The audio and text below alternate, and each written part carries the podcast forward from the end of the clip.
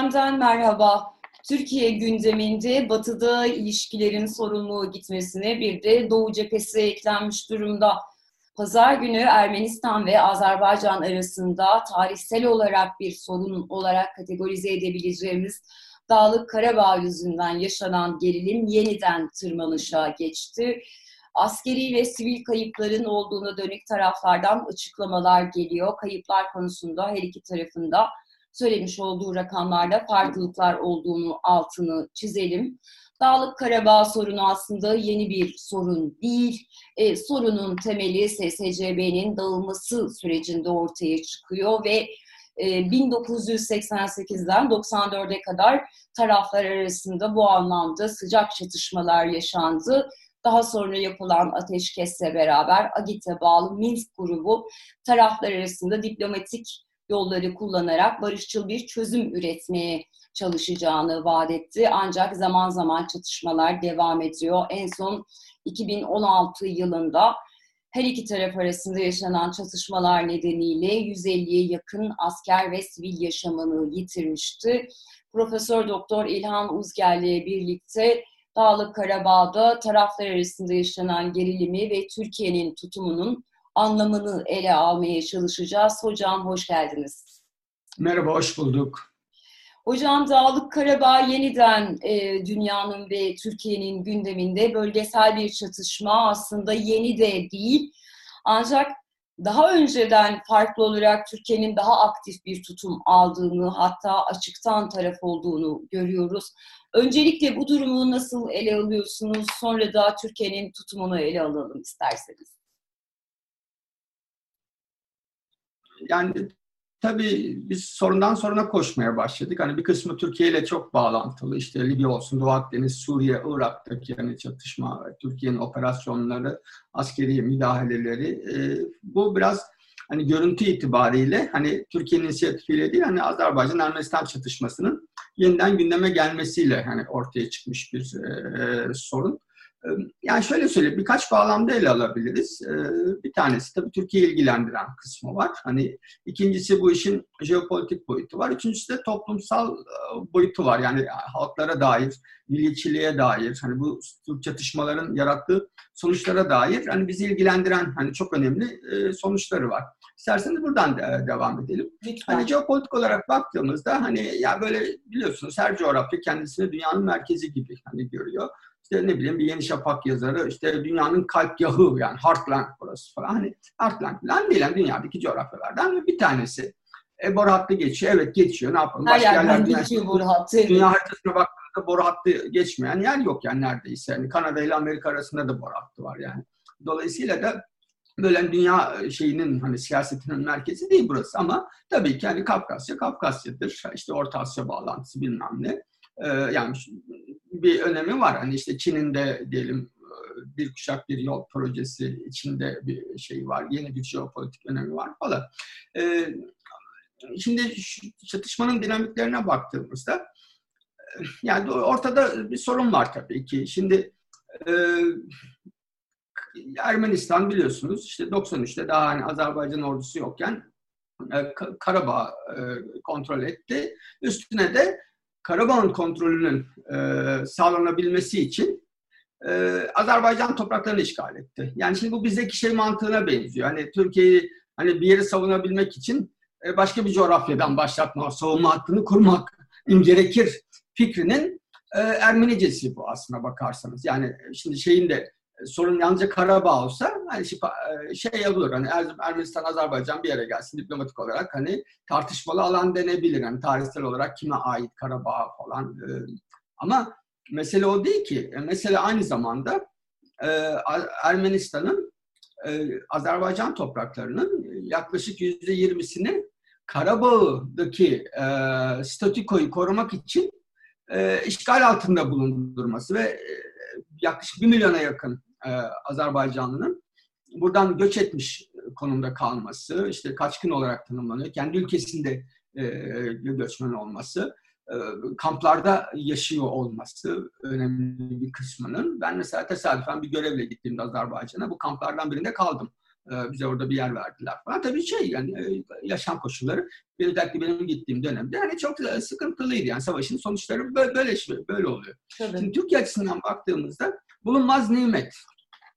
Ee, yani şimdi Erdoğan yönetimi şey istiyor. E, ne Misafirimiz var galiba hocam. Eva'nın da söyleyecek evet. sözü var sanıyoruz. Evet.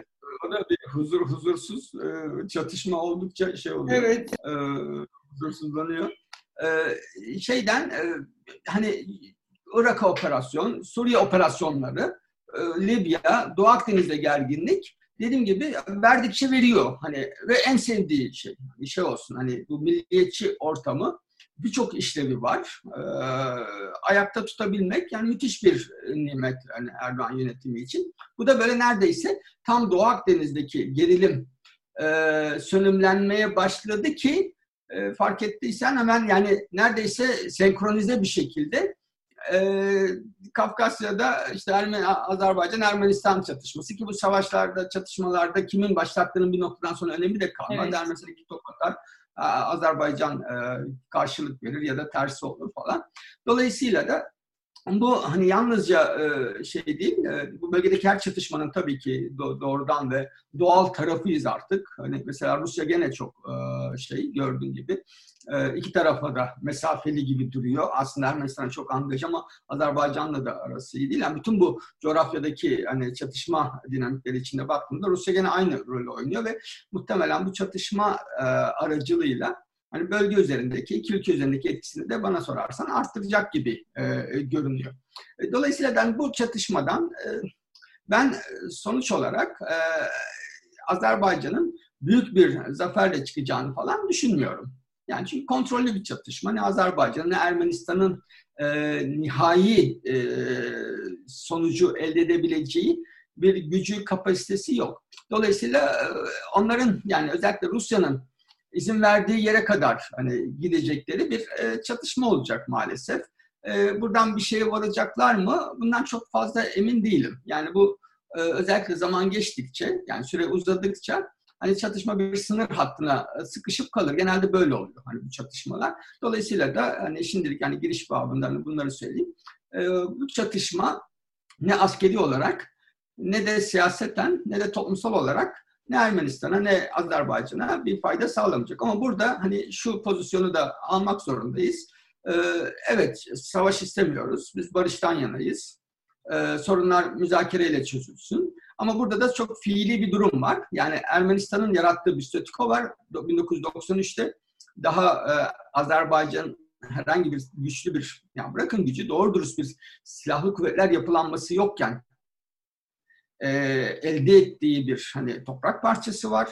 E, sonra bunun üzerine oturup hiçbir milim oynamayıp e, bunu böyle bir 50 yıl daha hani e, sürüncemede bırakıp hani bu statikoyu kalıcılaştırma politikasının da e, Azerbaycan güçlendiğinde e, Türkiye ile ittifakını kurduğunda e, küresel dengeler buna izin verdiğinde bu statikoyu değiştirmek isteyeceğini hani real politik açıdan baktığımızda beklemekte şaşırtıcı olmazdı ve olmadı bana sorarsan.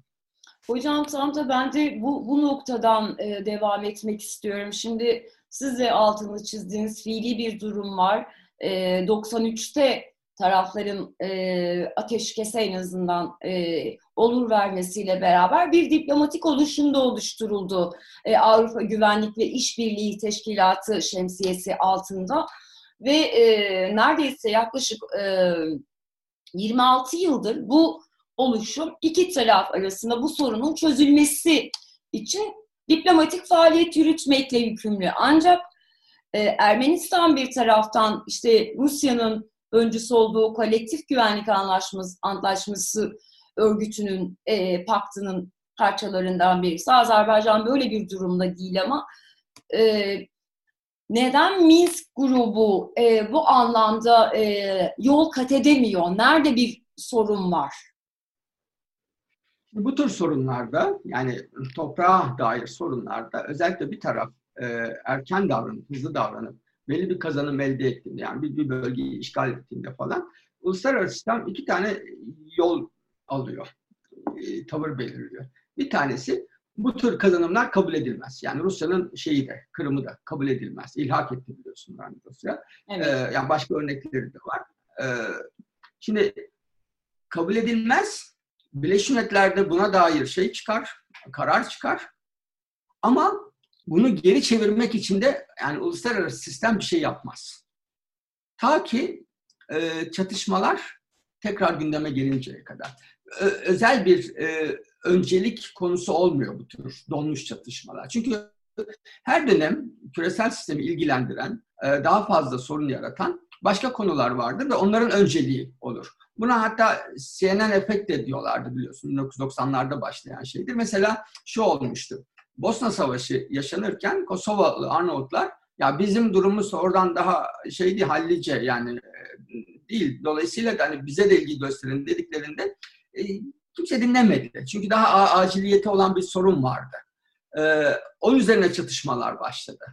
E, 98'de çatışma başlayınca dünya gündeminde yer almaya başlayınca yani diyalektik de bir şeydir bu e, süreçtir. Çatışma arttıkça e, düzenleme müdahale, dışarıdan gelen müdahale yani sorun çözmeye yönelik müdahaleler artmaya başlar. Dolayısıyla da e, bir çatışma yoksa bir grup kurulur, hani kararlar alınır e, falan hani uluslararası örgütlerde. Ama buna uyulmazsan e, bunun için e, çok büyük bir hani yaptırım bilmem ne gelmiyor çoğunlukla. E, genelde bunu sistem kabulleniyor e, fiilen ama hukuken hiçbir zaman kabul etmiyor. Biz bu aynı durumu e, Karabağ sorununda yaşadık. Yani 26 yıldır eğer orada bir çatışma yoksa büyük devletlerin hani Birleşmiş vesaire e, gündemine gelmiyor. Dolayısıyla da bunu gündeme getirebilmek için bunu öğrendi hani şeyler, bu tür aktörler.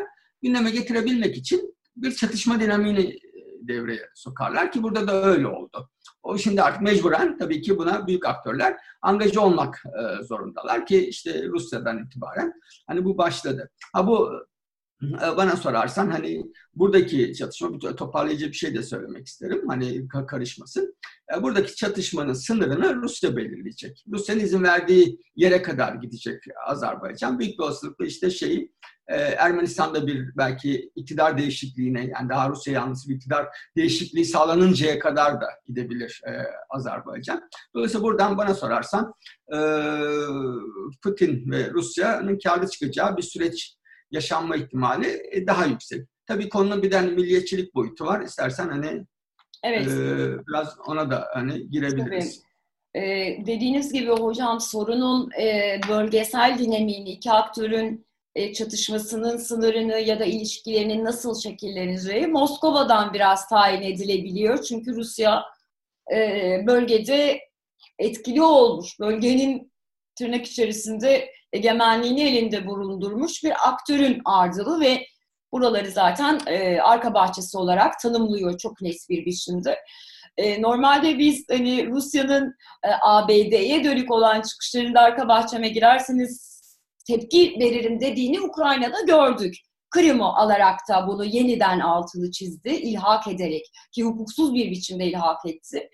Ee, söylemek istediğim şimdi bir Türkiye var. Peşkov dün açıklama yaptı Kremlin adına. E, Kremlin sözcüsü dedi ki Türkiye'nin tavırlarını e, onaylamıyoruz. Türkiye hocam durduk yere tabii ki durduk yere değil elbette ama böyle ateşli bir biçimde işte Erivan'ın ortasına füze atmaya gidecek kadar bu sahiplenme durumunu niye böyle bir yol izliyor? Hani kime mesaj veriyor, ne yapmak istiyor? Çünkü içeride bir şeyler oldu Türkiye'de.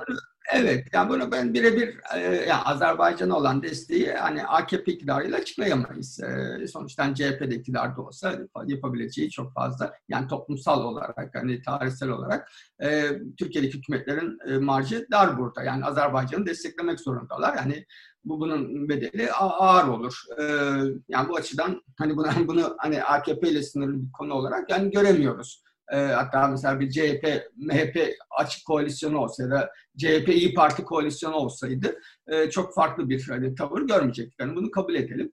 E, şimdi ama bunun milliyetçilik boyutu var tabii. Yani içeride Türk, Türk dış politikasındaki her sorun, her konu yani içeride içeriye milliyetçilik olarak hani dönmeye başladı. Yani bu tür e, çatışmaları genel olarak söylüyorum ki ben hani 90'larda belki biliyorsundur hani çok yoğun Balkanlar çalışmış biri olarak söylüyorum ve bunu yalnızca Türkiye'deki milliyetçilik açısından da söylemiyorum ama e, milliyetçiliğin kazandığı ortamlarda halklar kaybeder. Yani bu böyle ilk başta hani büyük bir şey olur, toplumsal bir dalga olur. Hani duygu, hani o, o harekete geçirilir. Hani milli davalar vardır. Ee, hani tarihsel olarak hani haklar savunulur vesaire. Ama baktığınızda en sonunda elinizde bir çatışma, ağır bir bedel, insan hayatı, şey ölümler. 20 işte yaşında askerlerin öldüğü, sivillerin öldüğü. Tabii, sivillerin öldüğü. Hayatlar e, kalıyor, evet. E, tabii yani sonuçta döner dönüp baktığınızda elde ne var diye. Yani şimdi şöyle söyleyeyim. Eğer Azerbaycan e, işgal altındaki bütün topraklarını ele geçir, geçirse bundan mesela iki tarafta ne kazanmış olacak? Yani 25 yıl arayla yani diyelim Ermenistan bir işgal hareketinde bulunacak, yüzlerce insan ölecek. 25 yıl sonra Azerbaycan bunu geri alacak, yüzlerce insan ölecek. Sonuçta elde ne kalacak? Düşünsene aynı statüko korunacak ama binlerce insan ölmüş olacak. Kaynaklarını buraya yıllarca silahlanmaya harcıyorlar. İkisi de Rusya'ya muhtaç kalıyor. Çünkü çatışma dinamiği dışarı ikisi de zayıf ülke olduğu için aslında hani bir dış güce bağımlılığı artırıyor. Ben aynı hikaye yani Sırbistan'da da gördüm. Yani daha demokratik bir ülke kurmak yerine hani Büyük Sırbistan'ı kuralım dediniz. İşte sonuçta kan gölüne döndü. Ülke 10 yıl kendine gelemedi. Evet. Yani yaptırım altında savaş altında savaşı manipüle eden milliyetçi liderlerin hani şeyinde peşine takılıyor. Yani bu bu açıdan buralara dikkatli buralara dikkatli yaklaşmak gerekiyor. Milliyetçiliğin e, hani duygu düşünce dengesinde hani toplumsal olarak e, duyguyu harekete geçiren ve düşünceyi baskılayan, eleştiriyi baskılayan, sorgulamayı bastıran, baskılayan bir e, yönü var. Dolayısıyla biz bu buralarda dikkatli olmalıyız. Ama objektif olarak da hani sorunu tanımlamak tanımlamak zorundayız da. Burada hani Ermeni milliyetçiliğinin e, yarattığı sorunların da e, farkında olmamız gerekiyor. Burada hani böyle bir hani saf ve naif bir e, şeyde duruşta sergileyemeyiz. E, böyle hani ben e, Karabağ'da benim, e, Karabağ'ın çevresi de e, benim. E, Türkiye ile de aramı hani şey tutayım, şey, Türkiye'de diaspora üzerinden baskı al. Ya, ve bunu da Rusya'ya dayanarak yapayım. Rusya da bu buraya gelsin, üstler açsın, sınırlarımı koysun. Yani ben onun himayesine gireyim. Biraz da Fransa'nın himayesine gireyim. Biraz da Amerika'daki lobileri kullanayım. Böyle böyle de bir dünya yok. Böyle de bir siyaset yok. E, sonuçta eğer bu kadar e, milliyetçilik ve bu kadar real politikanın üzerinden giderseniz iş güce binerse e, sonuçta çatışmayla e, biter bu iş ve bunun, bundan da ne Ermeniler kazanacak ben söyleyeyim. Yani bu Ermeni milliyetçiliği Ermenilere vuruyor.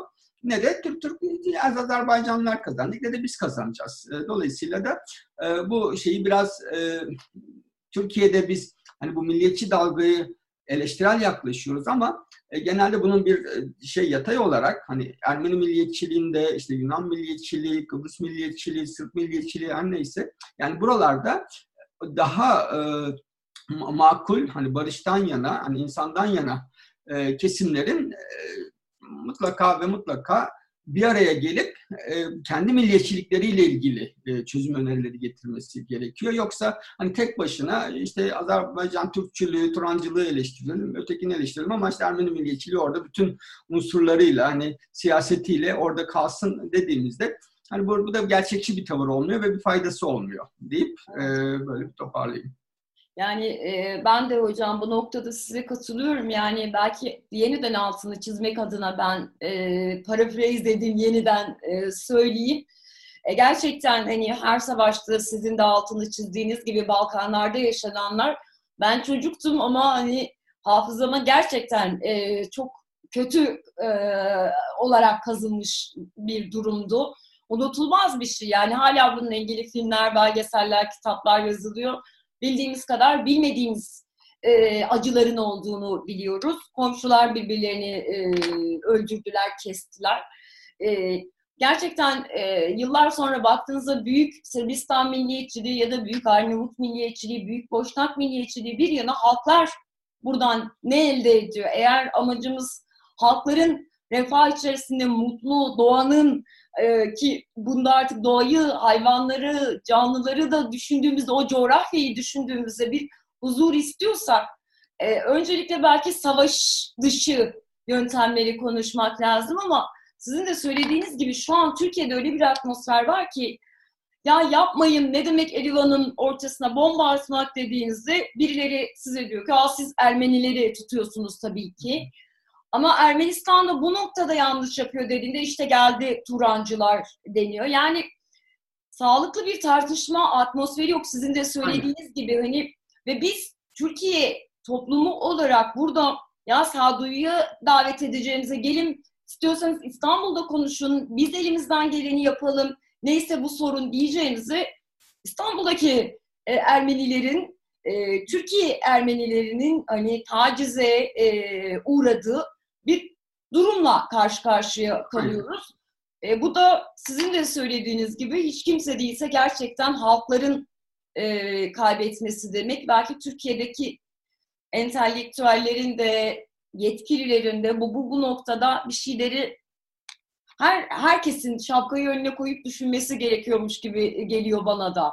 Yani şöyle son bir cümleyle belki yani tamamlayayım. Ya televizyonları falan açıyorsunuz, bakıyorsunuz jeopolitik konuşuluyor. Bunu belki daha önce de söylemişimdir. Jeopolitikten konuşmaya başladığımız an aslında insan bitiyor. Başka bir şey başlıyor çünkü. Yani orada insan odaklı olmaktan çıkıyoruz. O zaman büyük devletler, büyük çıkarlar, büyük e, siyaset e, işin içine giriyor ve sokaktaki adamın e, hayatı bitiyor aslına bakarsanız. Evet. Yani bu, bu, bu bizim için şeydir, bir barometredir, bir turnusol kağıdıdır. E, o yüzden buna yani demokrasi de biter, insan hakları da biter. Jeopolitik devreye girdi mi devlet girer, silah girer, e, güvenlik girer. Bu da aslında hayatın yeniden kurulması demektir ve bu insana aykırı bir şeydir. Evet. Teşekkür ederim hocam. Ee, hem ne olduğunu anlamamıza yardım ettiniz. Hem de bence en önemlisi e, bu alanıydı. Biraz barıştan, halklardan konuşmak gerektiğini, milliyetçilikleri bir kenara koyup jeopolitik e, analizleri, silah analizlerini, ordu analizlerini bir kenara bırakıp bunların insan olduğunu, ölenlerin insan olduğunu, e, halklar olduğunu kaybedenlerin e, hatırlattınız yeniden barışın gelmesi için en azından yol gösterici bazı e, noktalara işaret ettiniz. O yüzden e, bence önemli bir e, açıklama oldu bu. Profesör Doktor İlhan Uzger'le birlikte bu hafta Dağlık Karabağ sorunundaki son gelişmeleri ele aldık. Aynı zamanda Türkiye'nin buradaki tutumunu, Rusya'nın duruma bakış açısını ve e, soruna etkisini, halkların durumunu, kaybedenin aslında kimler olduğunu ve entelektüeller olarak, halk olarak, toplum olarak e, bizlere düşen görevin ne olduğunu, nasıl duruma yaklaşmamız gerektiğini, silahların diliyle değil insanlara huzur, mutluluk getirecek alternatifler için çalışmak gerektiğinin altını çizmeye çalıştık. Bizi izlediğiniz için teşekkür ederiz. Hoşçakalın.